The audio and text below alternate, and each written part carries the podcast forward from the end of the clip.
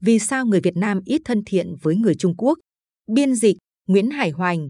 Bản quyền thuộc về dự án nghiên cứu quốc tế. Hôm nay, ngày mười bảy tháng hai năm hai nghìn không trăm lẻ chín, là một ngày nhân dân hai nước Trung Quốc, Việt Nam đều không thể nào quên. Ngày này ba mươi năm trước, quân đội Trung Quốc phát động cuộc chiến tự vệ phản kích Việt Nam trên biên giới Trung Việt. Cuộc chiến tranh này đã trở thành vết thương khó có thể hàn gắn giữa nhân dân hai nước.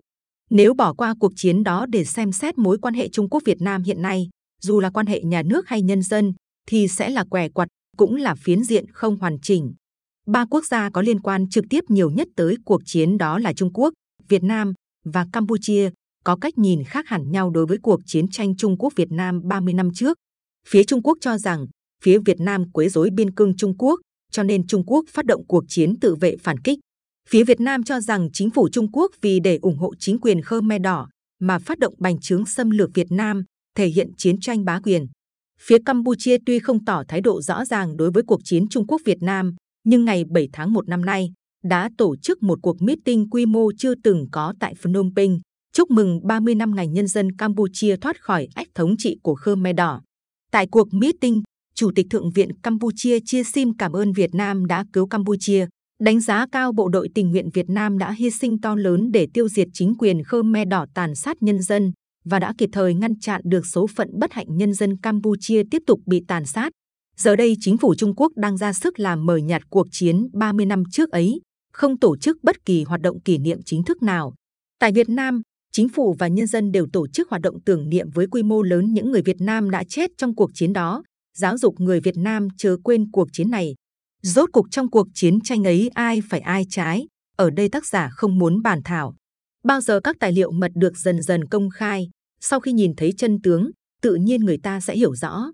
Tác giả muốn nhân dịp ngày đặc biệt hôm nay để nói qua về một số cảm nhận của mình tại Việt Nam, hy vọng qua đó người trong nước sẽ hiểu được tại sao đa số người Việt Nam có thái độ không hữu hảo với Trung Quốc.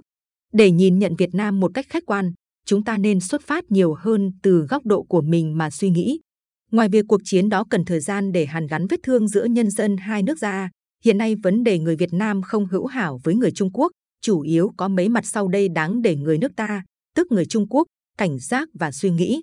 Trước hết, người Trung Quốc chưa hiểu tình hình Việt Nam. Đây là một nguyên nhân khiến người Việt Nam ghét người Trung Quốc. Hai nước tuy là láng giềng gần nhau, truyền thống văn hóa và tập quán giống nhau, nhưng tuyệt đại đa số người Trung Quốc lại chưa hiểu Việt Nam. Việt Nam là quốc gia nhược tiểu, chính phủ không đủ tài lực, thế nhưng sự nghèo khó của chính phủ không đại diện cho sự bần cùng của dân chúng. Người Trung Quốc có quan niệm là chỉ cần thấy nước này chỗ nào cũng rách nát, thiết bị hạ tầng cơ sở chưa hoàn thiện, đường phố không rộng rãi tráng lệ thì cho rằng nước này hỏng rồi. Thực ra, nhìn bên ngoài không bằng nhìn thực chất. Việt Nam luôn luôn theo đường lối giấu ngầm sự giàu có vào dân chúng. Chỉ cần đến thăm nhà thường dân Việt Nam để cảm nhận một chút, bạn sẽ thay đổi ấn tượng về Việt Nam.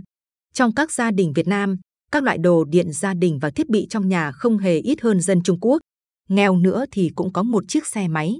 Gia đình dân chúng Việt Nam chưa thể coi là giàu có, nhưng cũng tuyệt nhiên không nghèo.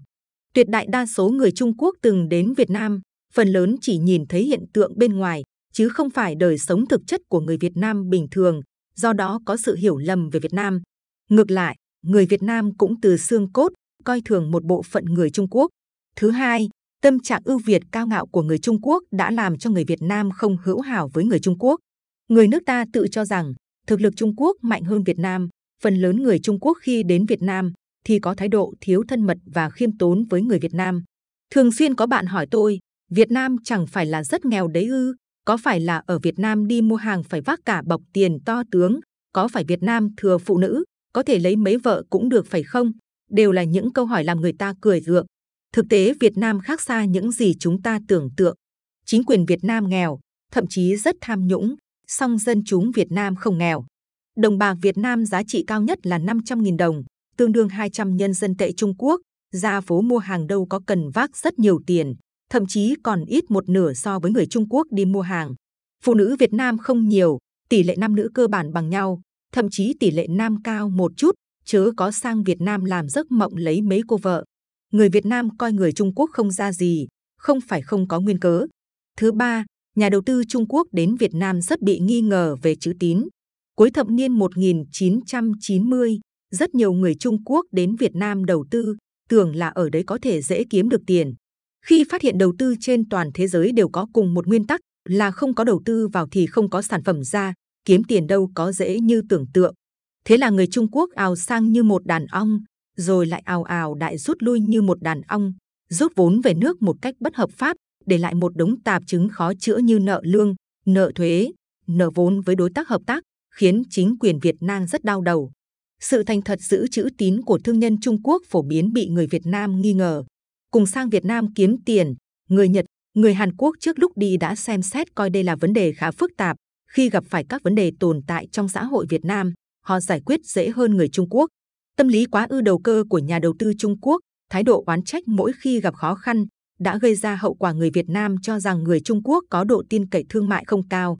Trung Quốc khi đưa vốn ra nước ngoài, cũng đem theo những bệnh bất trị vốn có trong xã hội thương mại của mình sang nước ngoài. Điều này không những các nhà đầu tư chúng ta phải suy ngẫm, mà chính phủ Trung Quốc cũng nên cảnh giác. Thứ tư, việc các thương gia Trung Quốc phán đoán sai lầm về thị trường tiêu dùng Việt Nam đã không những làm cho sản phẩm Trung Quốc khó tiêu thụ ở Việt Nam, mà cũng tổn hại nghiêm trọng tới hình ảnh và thanh danh của người Trung Quốc.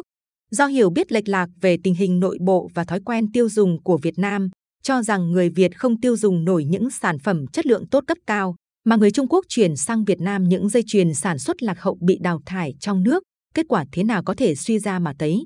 Ở Trung Quốc, nhà sản xuất xe máy Trùng Khánh huênh hoang là đã chiếm được bao nhiêu thị phần thị trường Việt Nam. Đáng tiếc là người viết bài này ở Việt Nam, cho tới nay chưa hề phát hiện thấy một chiếc xe máy Trùng Khánh nào chạy trên đất nước này, dù ở vùng nông thôn tương đối nghèo hay đô thị phồn hoa đều khó mà thấy bóng dáng nó. Trong lòng người tiêu dùng Việt Nam thì hàng Trung Quốc là đại danh từ của chất lượng xấu. So với người Trung Quốc, rõ ràng người Nhật Bản, Hàn Quốc, kể cả người Âu Mỹ, đánh giá quan niệm tiêu dùng của người Việt Nam chính xác hơn nhiều. Ngay từ đầu họ đã đưa hàng chất lượng tốt sang thị trường Việt Nam, giành được sự ủng hộ của người tiêu dùng nước này. Đây cũng là nguyên nhân hàng hóa Trung Quốc ở Việt Nam đại bại trước hàng hóa Nhật Bản, Hàn Quốc và cũng là một nhân tố lớn làm cho người Việt Nam khinh thường, bỉ thị người Trung Quốc. Trung Quốc và Việt Nam núi liền núi sông liền sông, có hơn hai nghìn năm tiếp xúc văn hóa.